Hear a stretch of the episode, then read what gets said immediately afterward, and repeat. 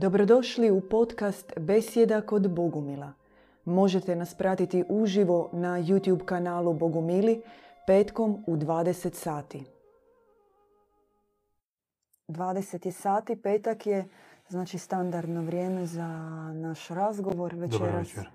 sa bratom Borislavom. U vrijeme, u periodu kada svi govore o kraju svijeta, mi imamo kako početi. I večerašnja naša tema zapravo bi trebala otprilike rasvijetliti kako krenuti bogumilskim duhovnim putem. Ako se dogodi da nas sutra Bog pozove na razgovor, Da, bolje na taj razgovor doći kao Bogu milu. ja isto tako mislim. I zato ima 24 sata da se da, da. postane Bogu mil. Mi imamo onaj, kak se zove, stroj za raditi iskaznice. U du- U duhovnom smislu. Znači, ekspres postajanje dobri čovjek. Sveti čovjek. Pa kako nam početi? Znači, Borislav. Ima kratki odgovor i dugi odgovor. Kratki odgovor dođi i budi. Ili još druga verzija tog istog odgovora, pročitaj knjigu, upiši se u online školu webinara Mhm. i na kraju poznaj se sa djedom Ivanom. To je kratki odgovor. Dobro. I to je ono što može čovjek učiniti ovaj čas. To jest ovaj čas dok mi pričamo, vi možete otići na web stranicu bogumili.com, pogledati knjige i poslati mail na info.bogumili.com. Naručite si knjigu. Eto. Ako ste iz Hrvatske, pošiljka ide otprilike 5 do 7 dana. Ako ste u inozemstvu, Onda ide dva- brže. dva tjedna. I eto, nadajte se da neće vas Bog još pozvati na razgovor tijekom narednih Prije nego što- 7 do 12 Da. do 15 dana. Prije nego što pošta obavi svoje. Da. I pročitavši knjigu, upišite se obavezno ili ako ste već pročitali brzo, upišite se u školu webinara gdje mi dublje, temeljitije proučavamo bogumilski bogospis. To je riječ koju mi opisujemo uradak Mhm. djeda Ivana, 100 već 70 Da. brojeva. Eno, iza nas ih tu 150, već je 20 ima, nismo još dobili. I planira se, već je isplanirano 200 tomova, već ima i materijala, zato samo što fali ruku to sve obraditi. I nadamo se da će ih biti preko 200. Dakle, svaki tom, to je cirka 1000 plus stranica, ima, hvala Bogu, materijala za pročitati, za dobiti inspiraciju. Dakle, webinari, škola, online, temeljitija, ozbiljnja. Vas pozivam. Znači, to nam je bio kratki odgovor. A, prije Još susret s djedom Ivanom. Neki Da. traže susret odmah Da. i brzo. A, ljudi shvatite da ima puno zaista na stotine ljudi u cijelome svijetu koji bi htjeli ga upoznati uživo. I ima nekoliko razloga, za- zapravo zadnjih dvije godine to nije bilo moguće zbog e, situacije sa koronom. Osim toga, on poprilično živi e, po- povučeno od svijeta. Takav ima blagoslov s neba, da živi malo izoliranije, što ne znači da se njega ne može posjetiti ili za početak ne može se upoznati preko mm, online susreta također. Mi par puta godišnje imamo recimo iz Zagreba okupimo se grupno i imamo s njim razgovor gdje on konkretno čovjeku daje i uputu i blagoslov. To je za početak. I na kraju otići osobno njemu postaviti pitanje, osobno ga upoznati. Moram vas prekinuti sekundu jer imamo pitanje tko je djed Ivan. Mipi nas pita preko četa. O, super. To znači čovjek koji tek je došao. Djed Ivan je naš učitelj i može se reći obnovitelj pokreta Bogu mila, dobrih ljudi. Obnovitelj zato što taj pokret je bio poprilično izumro, ne do kraja, ali to jest prekida kao takvog nije bilo i o tome mi odgovaramo u našim predavanjima. Čije, pogledajte predavanje o porijeklu Bogumila i genezi Bogumila. Dakle, taj pokret nije skroz izumro, ali poprilično bio um, se ugasio. I djed Ivan, upoznavši se prilikom svojeg traganja u mladosti sa katakomnom zajednicom, puno je toga naučio i onda sa kolapsom Sovjetskog saveza, jer je porijeklom iz Rusije, iz Moskve, počeo svoje aktivno vanjsko svjedočanstvo. Okupio oko sebe ljude, u međuvremenu dobio i objavu s neba, pa je, pa je njega sam Bog poveo. I tad je počeo i pisati, to jest u pisanu riječ staviti objavu koju dobiva, plus komentirati kao propovjed. Bio je zaređen u katakomnoj grani, u katakomnoj crkvi kao svećenik i kao biskup. Tako da sa svih strana je bio iniciran i duhovno gledano, čak i fizički gledano bio je iniciran u istinskoj pravoslavnoj crkvi tamo u Moskvi, odnosno na jugu Rusije. I on je obnovitelj, on je naš lider, on, s njega smatramo prorokom, odabranikom, poslanikom i učiteljem u smislu što vidimo kako čovjek živi, da njegov život je poprilično asketičan i junački, gledano molitvu, askezu, post, služenje, pristup ljudima. Učimo se od njega i trudimo se nalikovati njemu. To je djed Ivan. I on je ključna figura u cijeloj našoj priči. Bez njega nema nas, nema onih knjiga iza nas, nema naših centara širom diljem svijeta. Nema, na, kod, za nas nema Boga kojega smo spoznali ili spoznajemo preko djeda Ivana, zahvaljujući djeda, djedu Ivanu, jer svi mi koji smo sada Bogumili, bili smo na putu traganja, tražili smo se u svojoj rodnoj vjeri, u kršćanstvu, netko u katoličanstvu, netko u pravoslavlju, pa smo tražili i u ezoterici, raznim smjerovima New Age-a, joge, ošovog učenja, rejki i ostalih. Probavali šamanske obrede, inicijacije. Uglavnom, imali smo iskustvo traženja Boga, pokušaj dodirnuti vječno, dodirnuti božansko, dodirnuti nebesko. I kada smo se napokon upoznali s djedom Ivanom i s njegovom školom, njegovim pokretom, sljedbenicima njegovim, shvatili smo da pripadamo ovim ljudima, ovom stajalištu, ovom putu bogospoznaje i sretni smo gdje smo. Sad ostajemo još uvijek dužni za dugački odgovor. A dugački on će trajati valjda malo duže. Sad ja mogu krenuti. Da, mi smo htjeli za ove koji su se uključili reći, znači večerašnja emisija je Bogumil kako početi. kako krenuti bogumirskim duhovnim putem.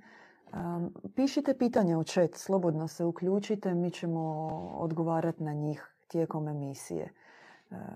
Imat ćemo par prekida za novosti, naša događanja i za odgovaranje na vaša pitanja. Uh, ja bih htio samo kratko upozoriti sad za ove koji nas gledaju uživo i koji će kasnije pogledati uh, ovu emisiju, ovu besjedu, ako Bog da.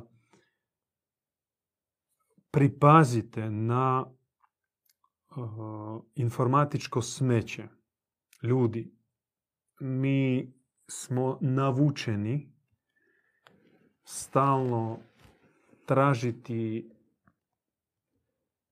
konzumirati razno razni uh, informatički pseudoduhovni otpad i pogotovo takozvanih aktualnih informatičkih e, šljam. E, recimo sad e, se događaju dramatične, dramatična, dramatični događaj na terenu Ukrajine i mnogi su uključeni u to. Spekulacija na tu temu.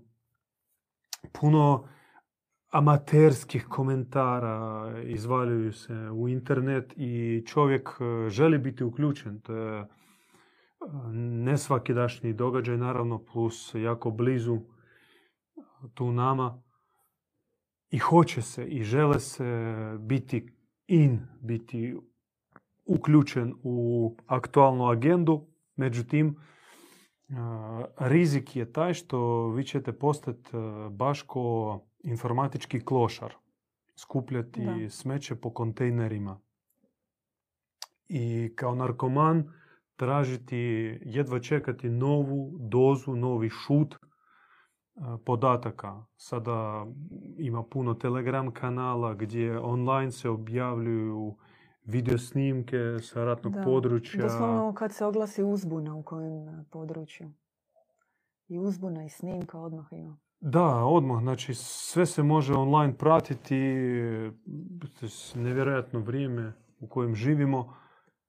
I ti se navu, e, navučeš na to. uh I riskiraš izgubiti ne samo duha, ne samo Božju milost, nego izgubiti e, adekvatno psihičko stanje. Iscrpit ćeš se živčano, emotivno, tjelesno, energetski i postaneš e, krpa. Doslovno neupotrebiva, neznačajna. To želim reći kao upozorenje. Zato naša tema i današnja i prošla u petak, odnosno u srijedu kad smo govorili, odgovarali na pitanje i da Bog da sljedeća, bit će o vječnim temama. Temama koje su aktualne bile jučer, danas i vjerujemo da će biti i sutra i za sto i za tisuću godina bit će aktualne. Zašto? I svaka čast vama koji dolazite sada gledati ovu emisiju, sudjelovati preko svojih komentara, osvrta ili pitanja u ovakvim temama. Zato što u masi informatičkih narkomana, u masi pseudoduhovnih aferista, proučavati i to temeljito proučavati, malo usporeno proučavati. Naše besede traje po 45 sati i više vremena. Dakle, temeljito, možda malo usporeno proučavati ne može svatko. To su pojedinci, ali ako vas ne bude, onda vaše okruženje neće imati barem malu lučicu, malu žarulicu adekvatne svijesti i adekvatnog stanja duha. Ugasnete vi, mrak će progutati sve one za kojih vi od Boga odabrani, odabrani ste kao svjetiljka. Da, još nesavršena, da, još slaba, ali odabrani ste, jer ja duboko vjerujem da trag, tra, traganja Boga, općenito žulj koji čovjek ima u sebi i koji mu ne da mirno spavati i sem tako uživati u prolaznim svjetovnim ljudskim takvim ljudskim užicima, nego propituje se a što sam ja, a odakle sam ja, gdje idem, ima li Boga, kakav je On i koja svrha svega što se događa i koja svrha, koja je moja svrha. Dakle, taj žulj, i ja u to duboko vjerujem, to je dar od Boga. Njega nema svatko. Ne, svatko, e, ne muči se svatko takvim pitanjima. I to ste sigurno uh, imali priliku uočiti u razgovorima sa vašim kolegama na poslu, bliskim prijateljima s kojima ste još jučer bili ok i vam je sve štimalo otići na piće negdje u birtiju. Danas, kada taj žulj se probudio, kada to pitanje egzistencijalno, važno pitanje, možda koji sastoji od tisuću potpitanja, sada se očitalo, oči, očitalo u vašem srcu i umu, vi s njima ne možete porazgovarati. Oni vas gledaju ko na luđaka, ko na budalu, šta ti je, ajde sjedni popi. Dakle, samo to što vi taj žulj imate i vi dolazite u naše besjede, koje možda i nisu idealne s točke gledišta tehnologije prenošenja vijesti. Nismo mi savršeni idealni govornici, ima bolih od nas, bit će bolih od nas, da, Bog da. Možda vi koji danas slušate, sutra dan ćete govoriti. Dakle, to što vi ste tu s nama vrijedi zlata. Je neprocjenivo i time vi možete pomoći ne samo sebi, kao utažiti žeđ sa bogospoznajem, nego možete pomoći vašem okruženju jer e, vi ste za njih onda ta, taj mostić, taj puteljak koji njih spajava još nesvjesno, još nedirektno sa Bogom. I to i jeste početni stupanj bivanje Bogumil, propitivati se. A gdje je Bog? A kakav Bog? Ne zadovoljiti se sa ponuđenim odgovorom u vašoj rodnoj vjeri. Ja sam rođen, ja sam kršten i to zapravo automatski pretpostavlja da sam dobio sve odgovore.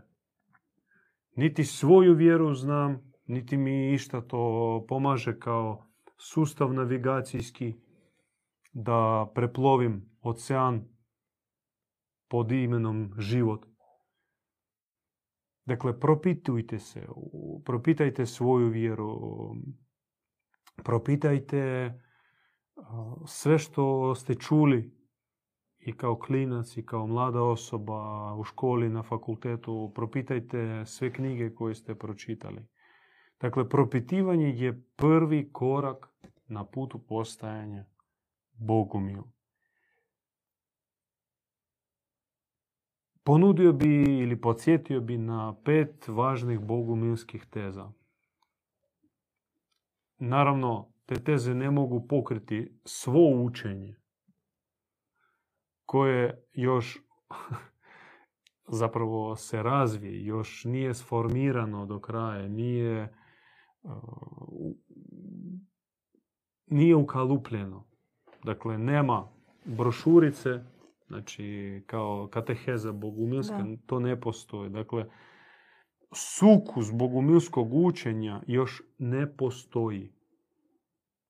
I to što ja ću reći pet teza je na neki način spekulacija s moje strane, e, nije zlonamjerna, nego kao pomoć dati pet točkica s kojima se vi možete i ne morate složiti, odnosno poistovjetiti. Ako rezoniraju sa vašim stavovima, znači vi jeste bogumili. Ako izazivaju kod vas sablazan ili neslaganje, isto je dobro. Znači, znači smo u, u dodiru na razini spora, diskusije i možemo dalje nastaviti razgovarati. Dakle, pet bogumilskih teza.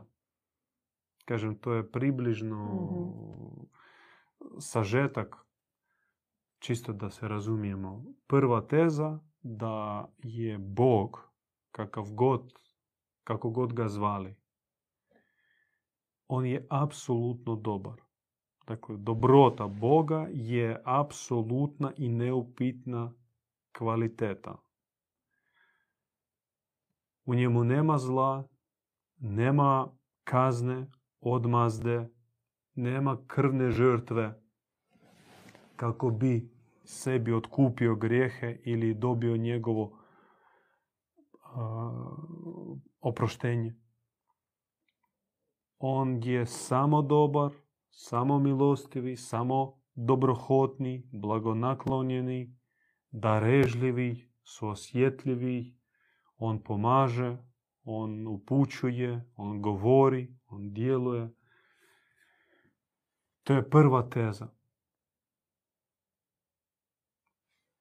Što znači da ako ste od malena imali u srcu, ako ste imali takvu sliku Boga, koji je Bogek, a ne Bog, ne Bog svemoćan, koji grmi s neba i slobodno može jedan narod poslati da osvoji drugi narod. Ako vam je to bilo neprihvatljivo, smetalo je vam u vašoj rodnoj vjeri. I u srcu ste imali sliku Bogeka, dobrog, rodnog, prisnog s kojim možeš razgovarati i vjeruješ duboko, čak s- znaš da ono što mu kažeš on čuje i odgovara. Znači već ste na 20% bogumil. Još ostalo četiri teze, još ostalo 80%.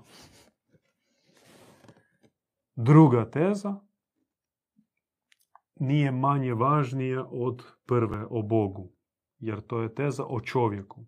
Druga teza je da čovjek je izvorno početno, originalno, bezgrešan, neokaljan, čist, neporočan. I sad tu se može spekulirati jer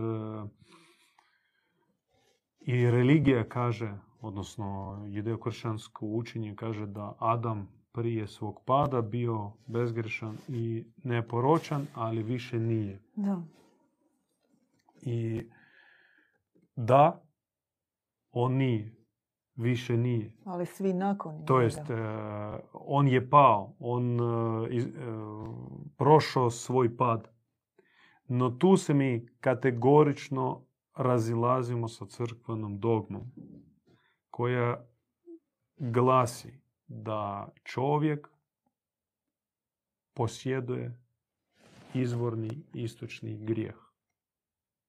Što god čini čovjek, taj čin njegov sadrži u sebi grijeh. I izlječivo, neispravno, do sudnjeg dana. Znači on biti, nitko ne zna.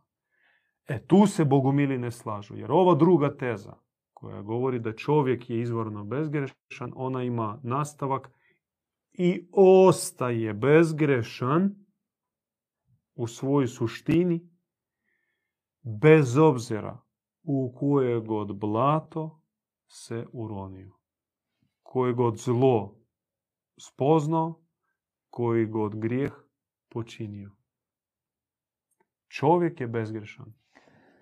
E, Jel možemo na trenutak pauzu sa pitanjem dok smo još ovdje oko, prešli ste na drugu tezu, ali imamo jedno pitanje koje možda je ipak u kategoriji prve teze koju ste rekli. Mipi nas je pitao kakav je odnos pravde i milosti kod Boga.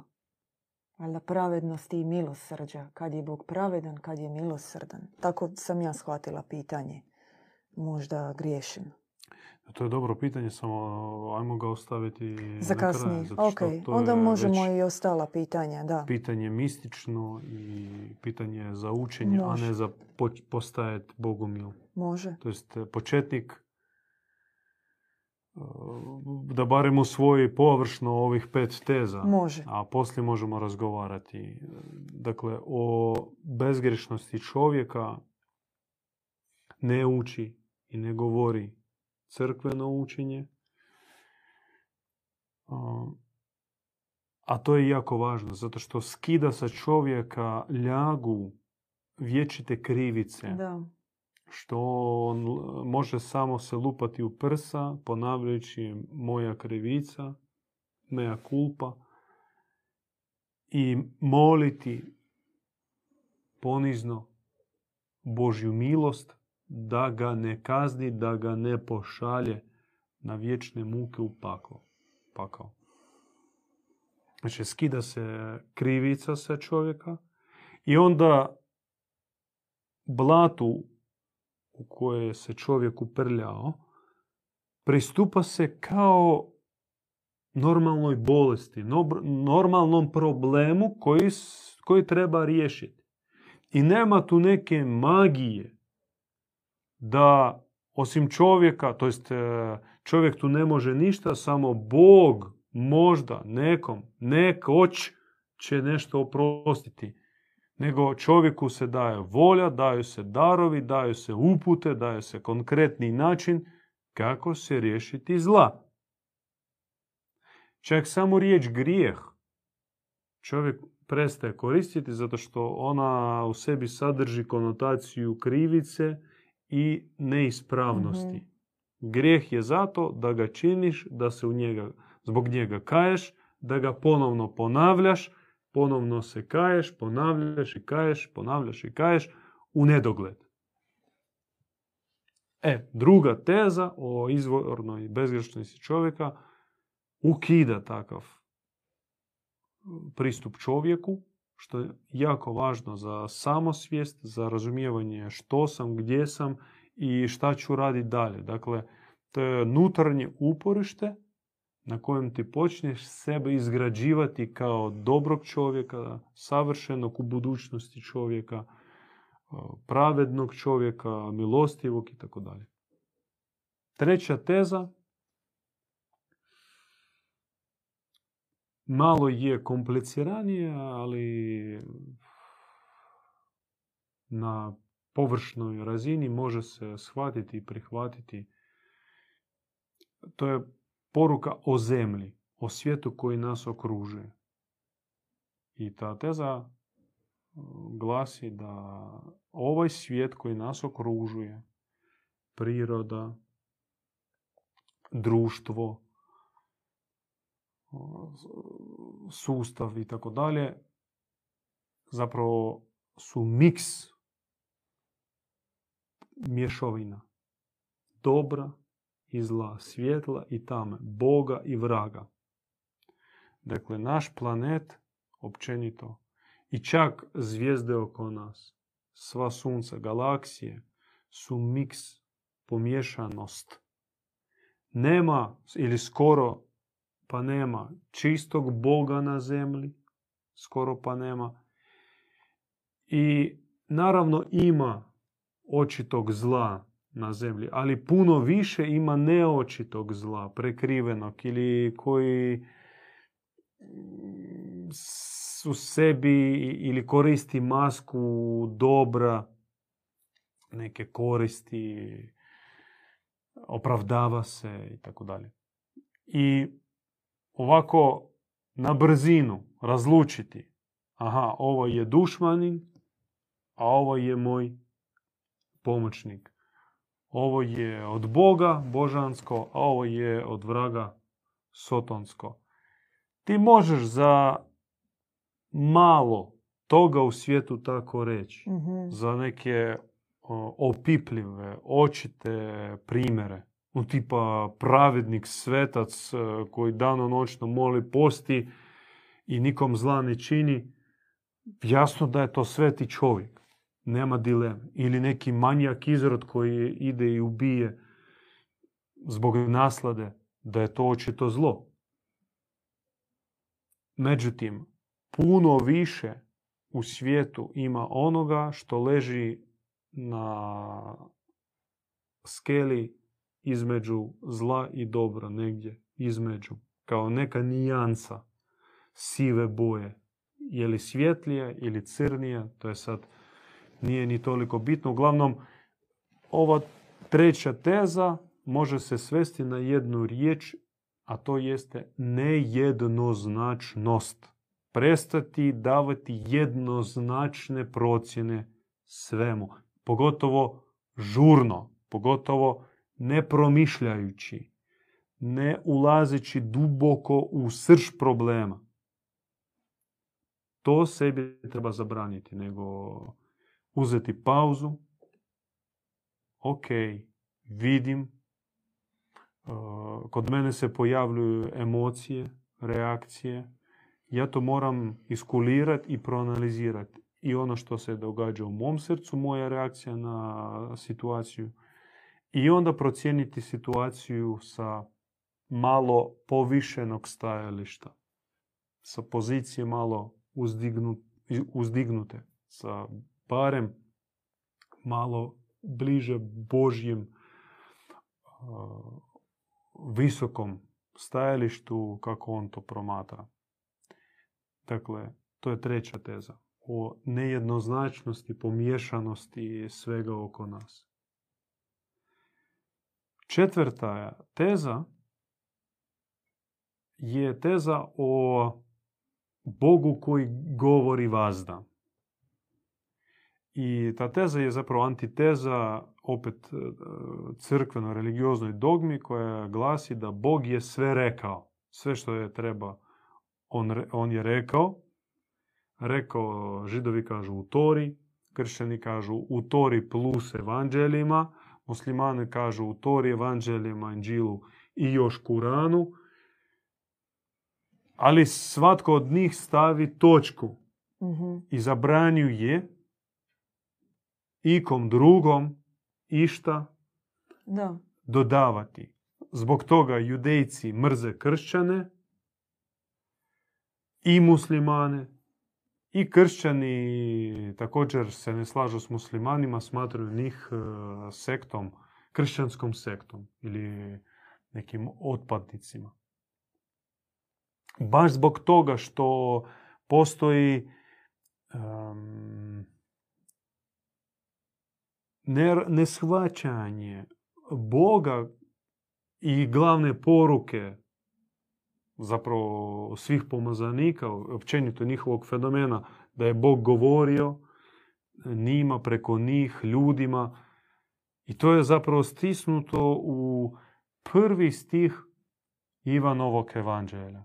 U početku bijaše riječ, riječ bijaše u Boga i riječ bijaše sam Bog. To je Bog jednako riječ, jednako logos, jednako glas koji stalno zvuči. Da, sve te pisma mogu se razmotavati stoljećima, čak tisućljećima, toliko je koncentrirano Da. toga a, sadrže. Međutim, mogu se i korumpirati. Mogu se, može se izgubiti metodologija pristupa proučavanju tih svetih pisama i zato Bog obnavlja i još i još i još. Hoće li Bog nešto reći osim ovog bogospisa, recimo preko djeda Ivana? Ma sigurno hoće. Ali da, da se prouči ovaj bogospis i za nas. Čovjeku treba ili čovječanstvu treba u najmanju ruku tisuću godina. Koliki je rizik da ovo bude iskrivljeno? E, Veliki. Veliki je rizik da će biti skrivljeno jer o, ima i kontradiktornosti u objavi, uvijek ima geneza samog e, procesa objave. Jedno je prorok u svom početku, u prvom a, trenutku ukazanja i današnjem trenutku. Dakle, ima geneza, razvoj. Bog se prilagođava mm, mentalnom i kulturnom softveru, da kažem tako, osobe preko koje govori. Dakle, ne može, vjerojatno može, ali tako već u praksi da mm, Muhamedu govori arapski, e, Kristu govori aramejski, a Zaratustri kaže staroperzijski, avestijski. Djedu Ivanu govori jezikom koji on razumije. I jedno je djed Ivan u 35 godina kada se njemu Mhm. dogodila objava. Mhm. I drugi djed Ivan sad u 75 godina. Da. I tko će gledati od prve knjige do zadnje, do dvije, do, ili usporedi prvu knjigu i današnju 150 ili 170 koji broj već na redu, vidit će veliki, Mhm. ra- veliki, ve- ve- ve- veliku e, transformaciju, promjenu i u riječniku i u shvaćanju Boga. Dakle, postoji geneza. I to je fenomenalno. To je fenomenalno, da. Mm. I zato, ali ima i rizik u tome što može se pristupiti jako površno i kategorično da možeš suprostaviti prvu knjigu i 150. Ne podudaraju se Da. i sve. Ja biram prvu knjigu, ova mi se ne sviđa, Mhm. ne paše, ne Mhm. odgovara. Ili obrnuto Da. ovu dv- e, 150. poruke iz nje ja prihvaćam, Ali ovo tu mi sinkroniziram se s njima, a one iz prve knjige ne, to mi ne valja nekako, jezik mi smeta. I postoji rizik, naravno, Mhm. takav. No glavna poruka ova četvrta, da Bog je govorio, govori sada i govorit će vazda. Danas, za nas i za tisuće takvih kao što smo mi, on govori preko djeda Ivana. Djed Ivan je odabrana posuda, glasnogovornik Božji. On ozvučava Božju volju. I tko želi može sam proučiti i zaključiti počitavši njegove knjige. I peta zadnja teza, kao za početnika, o ženskom licu Boga. Religije su pokušali to zamijeniti ženskim epitetima. I u, postoji ih i u aramejskom, odnosno he, hebrejskom jeziku i u grčkom jeziku, evanđelje se prevodilo, i u arapskom jeziku a, pridjevi, imenice, opisni epiteti koji se više odnose na ženski, Mhm. na ženu, koriste se za Boga. Pogotovo u arapskom, jel da? Ne samo. Ne. To, recimo, arapski i hebrejski su dosta slični kao ista grupa semitskih jezika. Recimo, govorili smo o tome, riječ Rahman, kao milosrdni, i ima isti korin RHM sa ženskom utrobom. Mm. To jest isto, zna, isto značenje za žensku utrobu. Kao mjesto gdje se čuva plod, gdje se brine za plod, gdje plod je okružen potpunom brigom. I od može se od toga izvući sama etimologija riječi milosrdni u arapskom konkretnom primjeru Kurana. Dakle, mi bogumili idemo, odnosno tako već se dogodilo što djedu Ivanu Bog je progovorio preko bogorodice, bogomajke i općenito bogumilska tradicija je jako štovala i štuje ženski princip Boga, žensko lice u Bogu. Mi je zovemo ili majka, boginja majka, ili bogorodica. To je sad manje bitno, jer to je preširoka tema. Mi u besjedama Mhm. našim, vi ste obrađivali Da. tu tematiku o ženskom principu u Bogu. Uglavnom, to je jako ključno zato što e, nema punine bogospoznaje ako makneš iz Boga ženski princip. Neće biti potpunosti prirode božanske i za tebe kao muškarca i za tebe kao žene, za ženu uopće to sve zatvoreno. Da. Tam nema ništa uh, kome nalikovati. Ja ili za, i za muškarca uh, isto, jer onda samo maskulativne crte Da. od Boga usvajaš i postaješ zapravo tako agresivan i Surovi uh, agresivac, da. Da. Dakle, obavezno, obavezna je teza prihvaćanjem koje čovjek se harmonizira i zapravo s tom tezom dolazi temelj bogumilskog puta, a to jeste čednost, čistoća ili, kako mi kažemo, djevičanstvo. Bogomajka ili žensko lice, djevica, djeva, vazda djevica, je preslika djevičanstva kojega čovjeku fali ko pustinjaku vode.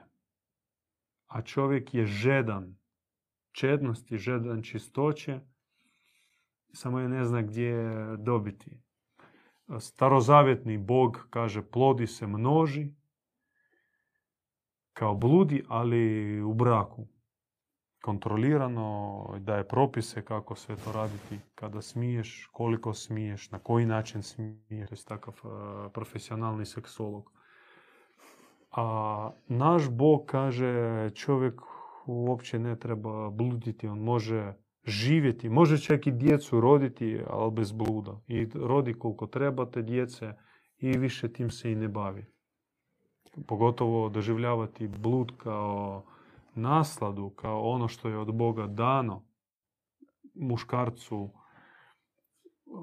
da ima ženu, ženi da ja koristi muškarca, to je po nama sveto grđe i ne adekvatno, neispravno shvaćanje Boga, a to jeste posljedica što iz Boga su makli bogomajku, jer bogomajka je ona koja je sinonim čednosti, odnosno djevičanstva. To su tih pet teza, dakle Bog je apsolutno dobar, čovjek je izvorno bezgrešan, ovaj svijet je pomiješanost dobra i zla.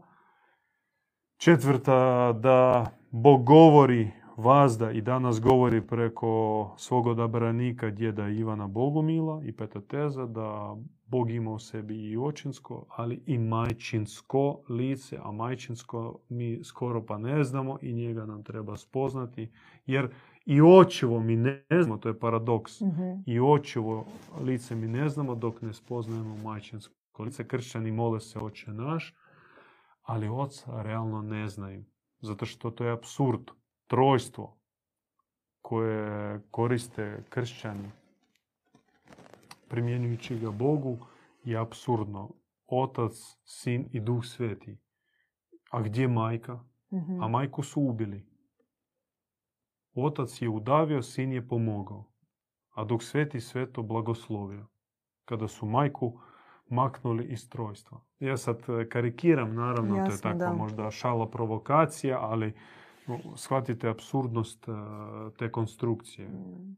obitelj koja sastoji od oca, sina i duha svetoga, koji isto kao navodno neki srednji spol ili neodređeni spol, androgenni spol.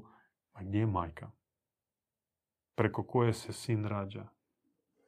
E, u bogumilstvu trojstvo izgleda ovako. Otac, majka, dijete. mm Sin ili kćer, to sad nije bitno.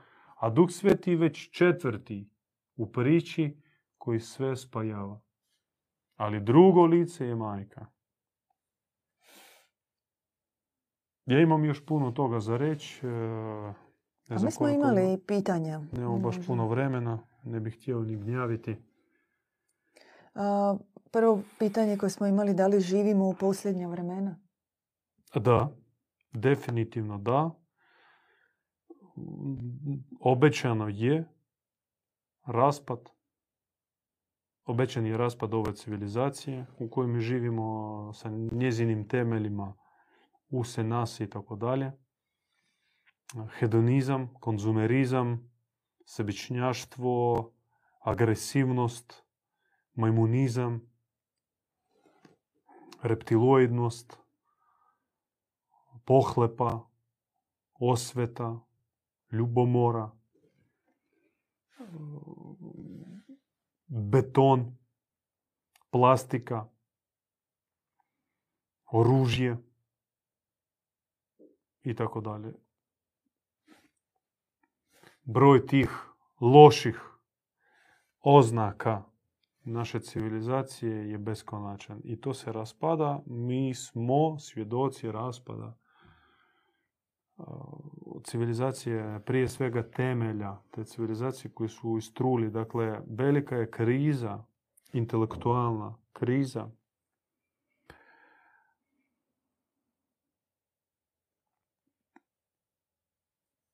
Jer se ne može odgovoriti na bazno pitanje što je čovjek, za radi čega je čovjek, radi čega smo mi, dakle religiozni odgovori se istrošili i ne odgovaraju zovu vremena.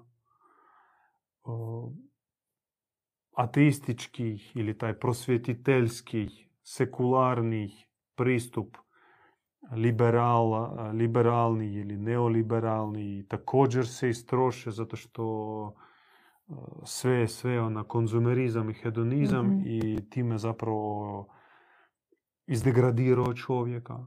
I sad je otvoreno veliko pitanje, pitanje vremena, pitanje ako ovo se raspada i nema šanse to zaustaviti mm ovaj raspad. Jer puca na sve strane. I nema više smisla to skrivati i mhm. prekrivati. Da pače. Čim prije to otvoreno kažemo i sebi priznajemo, tim bit će lakše nama jer već počnemo tražiti što je dalje. Dakle, veliko pitanje je otvoreno što dalje. mm E sad, crkve kaže, dogma kaže, smak svijeta i mhm. sudni dan, uskrsnuće mrtvih i svi na sud kod e, Jahve Elohima i onda podjela na ko ide u paklo, u pakao ko ide u raj. Mi pa kažemo da raspad staroga je zapravo prethodi zače, začeću novoga. I sva naša najava, sva naša poruka, i vjerujemo da je ona utješna poruka, da u vremena kad se raspada stari sustav, stara civilizacija, već se stvaraju klice novog čovjeka, nove svijesti, novih zajednica, novog društva i mi vjerujemo, tako je nam rečeno u objavi, da Bog želi ostvariti na zemlji dobru civilizaciju.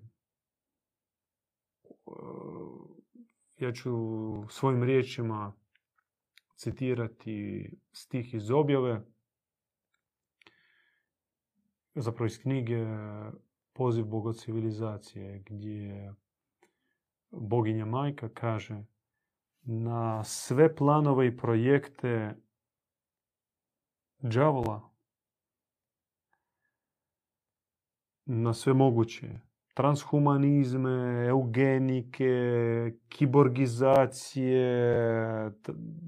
transhumanizacije i sinergije. Bog odgovara jednim, jednim jedinim projektom, a to jeste bogocivilizacija. Dakle, bogocivilizacija zvuči od Boga kao poziv i kao naredba i kao volja njegova i uputa. Dakle, treba graditi božansku civilizaciju na božim temeljima za bogoljude. Jer tu civilizaciju moraju naseliti bogoljudi. Bogoliki ljudi. Mhm. Ne ničeanovske beštije. Super čovjek nad čovjek. Da. Koji može Boga za bradu shvatiti Mm. i reći ja sam tu Može. gazda. Mhm. Mogu ja Mars osvojiti, mogu ja ocean isušiti, a pustinju navodniti. Mogu ja klonirati ne samo životinje, nego i čovjeka i prodriti u genetski kod i izmijeniti sve tvoje greške i nesavršenstva. Mogu je opće čovjeka uzeti i njegovu svijest strpati u računalo, Da. digitalizirati. Dakle, ne nad čovjek po niču, nego bogo čovjek. Bogo čovjek koji u sebi nosi božanske kvalitete. Među prvima su milosrđe, dobrota, poniznost, krotkost, jednostavnost, transparentnost, služenje. I tri točkice tu postavim. Dakle, bogo civilizacija za bogoljude, to je projekt koji slijedi nakon raspada naše civilizacije. Da li postoje osim naše i druge civilizacije u svemiru? Postoje. Mi vjerujemo da postoje, objava kaže da postoje. Istovremeno u više dimenzije, ali također i u našoj trodimenzijalnoj sferi postoje naseljene galaksije, zvježđa, planeti. Ima svjetlih, ima crnih, ima pomješanih, malo nešto bolje od naše, našeg planeta ili nešto gorih od našeg planeta. I mi smo u interakciji stalnoj sa vidljivim i nevidljivim svjetovima i civilizacijama. Oni utječu na nas, mi utječemo na njih. Inače, svemir koliko je ogroman i neobuhvatan, toliko je i e, koherentan, odnosno povezan. Mm. Povezan i isprepletan. Ono što se dogodi ili dogodilo za 100 milijuna svjetlosnih godina od nas, neizbježno utječe i na nas, a pogotovo kad govorimo o duhovnim dimenzijama i sferama, tam i vrijeme i brzine su drugačije. Jer molitva, ona nema granica, nema, ne, nije, pod, nije podvržena zakonima ni klasične Newtonove fizike, niti kvantne fizike, gledano i vrijeme i prostor i brzinu. Molitva je fenomen, je čudo, ako mi govorimo o pravoj molitvi, ne Da. onoj krunici sa Radio Marija od koje u najmanju ruku zaspeš. Leđa se naježe. Dinko nas pita da li će se čovječanstvo uspjeti suprotstaviti planu digitalizacije čovjeka. Nažalost, e, većina ne. Većina neće i ne može. To je prerogativa malih zajednica, malog broja ljudi, jednog od tisuće. I već sada mi to moramo raditi. Većina ljudi i tako je obećano u objavi, će bezbolno odlaziti sa ovog svijeta. Bezbolno u smislu živit će svoj životni rok i odlaziti. Mhm. Da ne upadnu u veće iskušenja, oni će odlaziti. I zemlja će se naseljavati nov, novim tipom duše, čak drugačijim od nas, od nas s vama. Te duše će biti a, jako osjetljivi na pravdu, odnosno nepravdu. E, Za njih će biti važnije svjetlost i nobitak, vječnost od konzumerizma i niskih strasti. I hoću reći da većina ne može i nema u sebi kapaciteta suprotstaviti se nik- bilo kakvim iskušenjima, malim iskušenjima, malim sablaznima, tipa ne prežderavati. Da. To jest, e, par zaloga je manje pojesti. Tome iskušenju se ne mogu odupreti, a vi sad pitate za čipizaciju i digitalizaciju. Kmetsko stanje ne dozvoljava, zapravo ropski mentalitet koji crkva podupire, sve religije podupiraju taj ropski mentalitet pokore, Mm. ne pretpostavljaju bilo koju pobunu, da pače, što ti kažu, to ćeš i učiniti. Evo primjer, zadnjih dvije godine vidjeli smo što se događa. Jesmo. Što su mediji rekli, što su oni, kojih smo jučer prezirali i pljuvali, danas nam rekli, mi smo to fino išli i obavili. Još smo i naljutili se na one naše bližnje i susjede koji su rekli, ljudi, alo, šta vi radite? Mm. Isto, isto će biti sa i čipovima i sa kiborgizacijom. Biće prihvaćeno. Ostali smo dužni odgovor na ono pitanje kad sam vas prekinula kakav je odnos pravednog i milosrdnog u Boga. E, U Bogu postoji e, ko- koncept, to je zapravo dobro nasljeđe zoroastrizma, koje se u prijevodu može izraziti sa dvije riječi. Trezveno milosrđe. Možete reći pravedno milosrđe ili trezveno milosrđe. Dakle, pokušat ću to pojasniti jednostavno. Jednostavnim riječima. Ne treba biti blesav i glup i ne vidjeti očiglednu nepravdu. Nju treba vidjeti. Ali također treba biti milosrdan. Pogotovo, mi sad govorimo o razini našoj, ljudskoj, našoj okolini. Nismo okruženi, hvala Bogu, manijacima i, i zlotvorima, demonima, nego okruženi smo ljudima sa svojim slabostima, manama, kao što i mi jesmo. I treba trezveno vidjeti da bližnji je u iskušenju, preko njega djeluje ne, nečastivi, nečisti, ili neki zloduh, ili neko iskušenje, ili neki neurotizam, neadekvatnost, to je to vidiš. Ali imat srca, to pokriti, ne osuditi, ne staviti prst u ranu bližnjega, ne ići njega sad poučavati, nego milosrdno strpiti, to jest uzeti na sebe, preboliti njegovo stanje. I kad se ukaže prilika, onda njemu nježno, nježno, doslovce na prstićima nogu prići i pokušati njemu eh, dati neku korekciju. I to prethodno zatraživši njegovo odobrenje. Brate mili, mogu ti nešto reći? Tako blago, krotko, ponizno. I u tome jeste odgovor na vaše pitanje pravednosti i milosrđa. Trezveno milosrđe. Znači kombinacija dvaju nespojiva principa. Milosrdan koji ima srce i sve pokriva, sve prašta. Trezven koji vidi.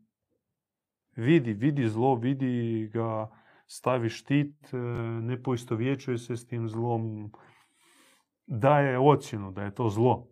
To je nepravda. I sad to treba u sebi spojiti. Tome se ne može naučiti, to se može naslijediti kao dar i taj dar se e, tek može razviti u sebi. To je dar od Boga koji se nasljeđe preko starije braće, starih mm sestara, od odabranika, pomazanika. I Djed Ivan komentirajući ovaj princip e, je naglasio da u kombinaciji pravde i milosrđa, trezvenosti i milosrđa, zlatna dionica, taj plus 1%, mora biti za milosrđem. Dakle, štima, vrijedi trezvenost, pravednost, ali plus 1% mora biti ipak e, pripadati milosrđu. mm Zahvaljujemo Aleksandru na komentarima i htjeli smo predložiti možda pogledati na našem kanalu Dragi Aleksandar predavanja kojima vjerujem da ćete dobiti odgovore na svoja pitanja, pogotovo geneza, porijeklo bogumilstva, porijeklo kristozorastrizma. Još nas Franciskus pita postoji li mogućnost privatnog razgovora s vama? Da, postoji. Postoji javite se putem maila ili mhm. našeg službenog e, telefona. Otvoreni smo za dijalog, naravno. A u ostalom imamo predavanje druženje sad uskoro i u Zagrebu, u Splitu, u Osijeku.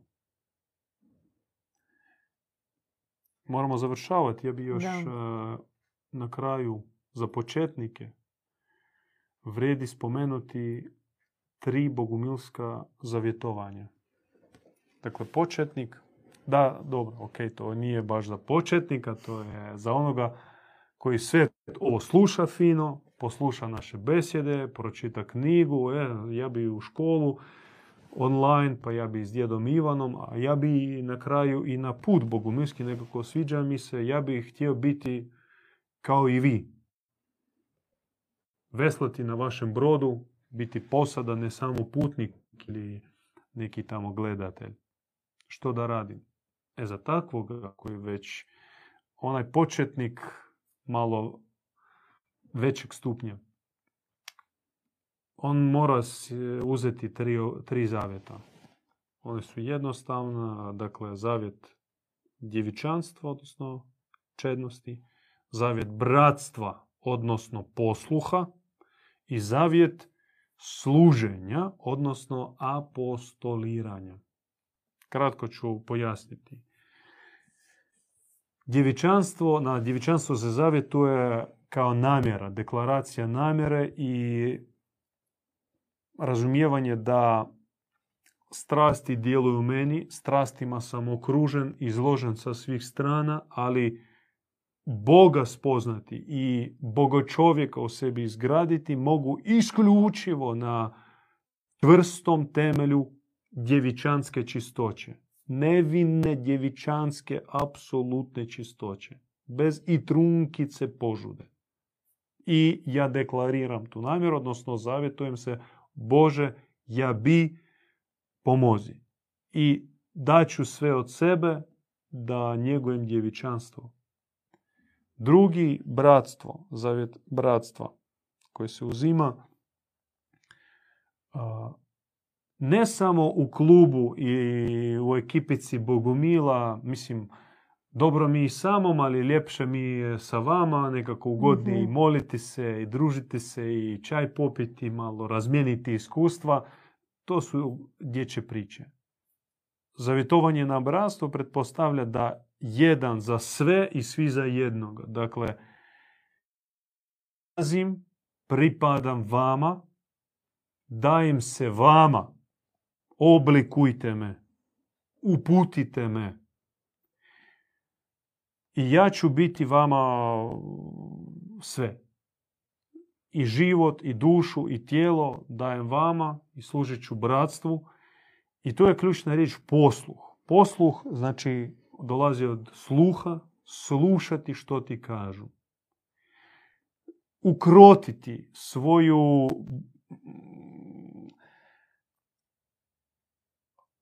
nekontroliranu, poprilično tvrdo glavu, svoju voljnu narav, ugrađeni anarhizam, koji nije nužno da, mislim, svakako bolje nego ropska poniznost i ropski strah. Gore od roba nema ništa. Dakle, bilo ko je anarhista, panker bolje od onog filistera, konzumerista, da se razumijem. Međutim, i tog anarhista u sebi treba ukrotiti kroz posluh. Dakle, postupati po blagoslovu, po uputi, tako kako ti kažu braća, odnosno sestre. To je jako bitno. Onda ti se jačaš, događa se transformacija tebe kao osobe, čeliče se viteštvo, junaštvo i kroz posluh u tebi djeluje umnožena blagodat, blagodat bratstva, odnosno zajednice. I treći zavjet, zavjet služenja, koji ima isto svoje kategorije služenja, najveće, najuzvišenije, najplemenitije služenje danas je širenje bogumilske vijesti, je promoviranje, odnosno pričanje o objavi koje se spušta danas preko djeda Ivana. To se podrazumijeva, razumije čovjek koji je došao, dobio si milost, dobio bratstvo, zajednicu. On hoće o tome svjedočiti, on hoće i drugima otkriti radost i sreću bivanje Bogumil. Dakle, najveće služenje jeste svjedočanstvo, apostoliranje. Ima i ništa manje vrijednih služenja, ali ipak koji dolaze na drugo, treće, peto mjesto, recimo pomagati u prijevodu, adaptaciji bogospisa na tvoj narodni jezik ili jezik područja u kojem te živiš ako si među Njemcima, prevedi za Njemce knjigu, knjigicu, brošuricu, bilo što, ili subtitrove, titlove za besjedu i pošali, proslijedi svojim kolegama, poznanicima iz područja govornog u kojem ti živiš, stjecajem okolnosti kao član dijaspore. Ili služenje konkretno, društveno služenje, pomaganje, dijela milosrđa i tako dalje. Ali najveće služenje jeste apostolstvo. Ta tri zavjeta uzima napredni početnik. Ne znam, hoćemo li sumirati, puno smo toga rekli. Još jednom na kraju, u dramatičnim trenucima koji se događaju danas, evo, na Zagreb je pala danas e, bespilotna letjelica. Dakle, taj rat koji se događa sada u Ukrajini nije toliko dalek. Evo, e, od nas je palo par kilometara ta letjelica i kao to je sad trenutno novosti, tema svih medija. Znači, Ukrajina... No problem u tome što bit će još, to je jučer bila Sirija, danas Ukrajina, sutra bit će još nešto. Mi ulazimo u turbulentno razdoblje, otprilike 5 do 10 godina, pucat će po svim šavovima.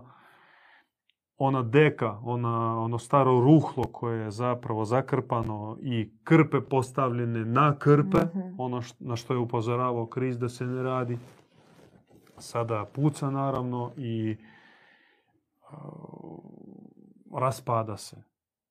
Sve. Otvaraju se stare rane, stare uvrede, star, stari bol. I ako mi budemo živjeli samo u tome, onda mi ćemo pratiti agendu, odnosno posljedice onoga što se e, dogodilo i zapravo mm,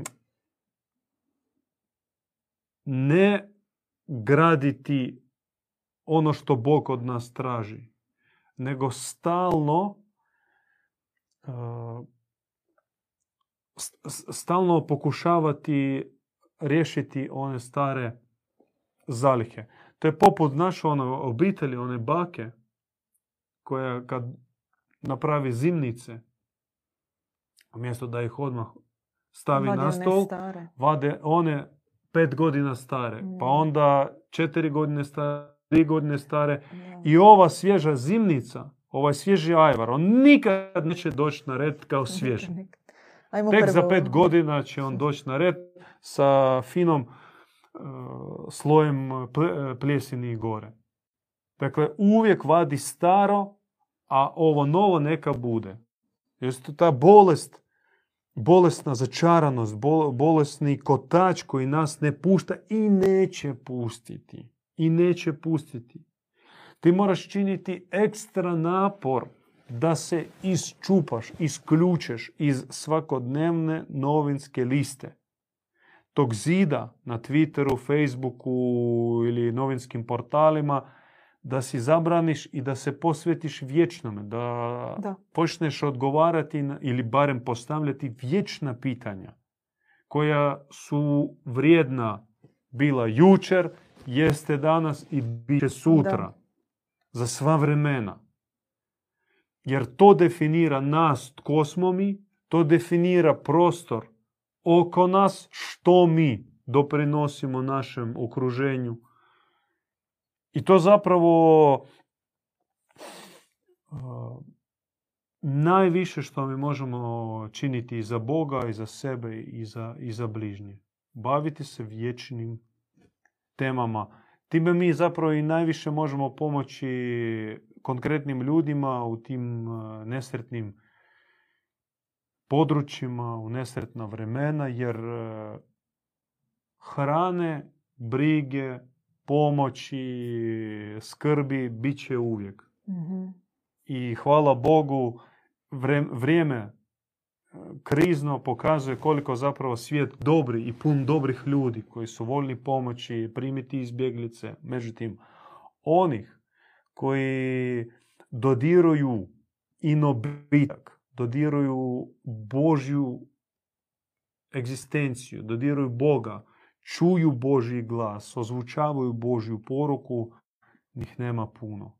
I po cijeni zlata onaj koji se tim bavi. Dakle, ako vi ste pozvani, ako dolazite na naše besjede, gledate ih, to nastavite, pretplaćujte se i činite korak naprijed, naručite si knjigu, upišite se u online školu i pripremite se za susret sa odabranikom, pomazanikom, djedom Ivanom, Bogom Milom, kad tad. I apropo ovoga što ste govorili, 2013 2013. godine u objavi Božanske premudrosti stoji upravo da u trenutnom ovo svjetovnom poretku, ovakav kakav je i sa svime što se događa, blaženstva ne postoje. Blaženstva se daju onome tko odabire nesvjetovnost koja dolazi iz vječnosti. E, ima neurotizam, ima iscrpljenost, paranoja, kako blaženstvo. Nema običnog mira. E, nema- a kaže baš tu da će tako doći mir. Da, Da, sjedinjenje Boga i čovjeka na Da, taj vi govorite način. o nekom vanzemaljskom uopće stanju blaženstva. Ljudima mira fali. Fali uopće adekvatnosti jer e, svi su napaljeni, nabrijani, uzrujani, Pa evo, prvi korak što ste rekli, barem e, O blaženstvima o tom mobitel, potom.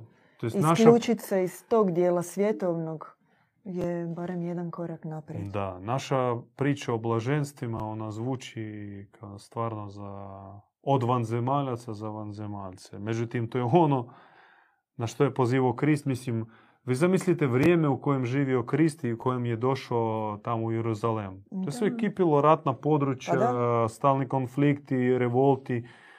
Netom kasnije Rimljani su ušli i potarasali sve u, Jerezule, u Jeruzalemu, u Mosadu, tamo u toj tvrđavi.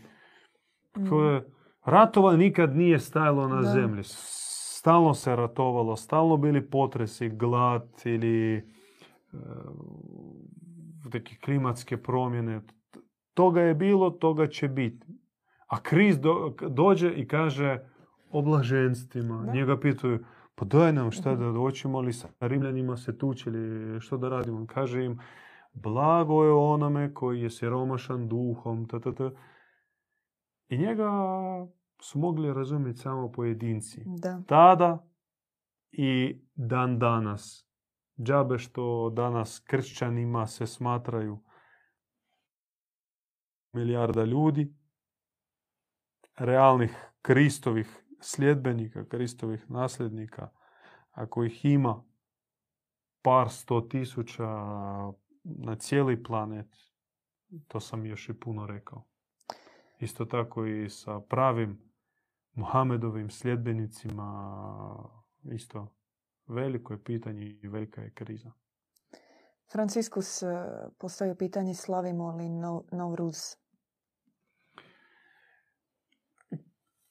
Kao ne slavimo mi ništa kalendarsko. Mm. Novruz, da pojasnim, to je perzijske, Nova perzijska nova godina, 21. trećeg. Trećeg, da. Da, koji je zapravo u mnogim zemljama i tu kod nas na zapadu zvanični početak proljeća i koji naravno više ima smisla od prvi siječanj. Taj datum uopće nikako ni kalendarski gledano, ni zvijezd, zvježdano gledano, položaj sunca, nema nikakvog smisla. Ovaj Navrus bar donekle ono, proljetno, proljetni taj solstici. Više ima smisla. Međutim, mi ne slavimo nikakav zemaljski kalendarski datum. Za nas kalendarsko vrijeme, vreme plov, pogotovo taj sedmodnevni ili 365-dnevni u godini, je dio klopke u koju je stavljen čovjek. I čovjek mora izaći iz te klopke i zapravo prestati slaviti kalendarske datume, nego njemu svaki dan, svako jutro mora biti Novrus, odnosno Božić, odnosno Uskrs, odnosno Ramadan ili što god vi slavite. To mora biti svaki dan.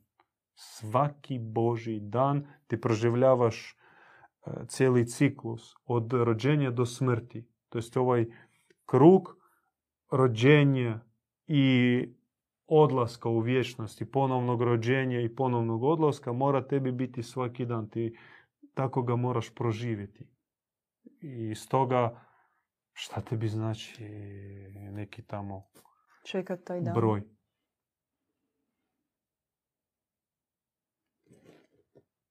Svaki dan je stvaranje svijeta i smak svijeta Tamas. i nova obnova, preporod. Iz dana u dan, iz dana u Je. dan.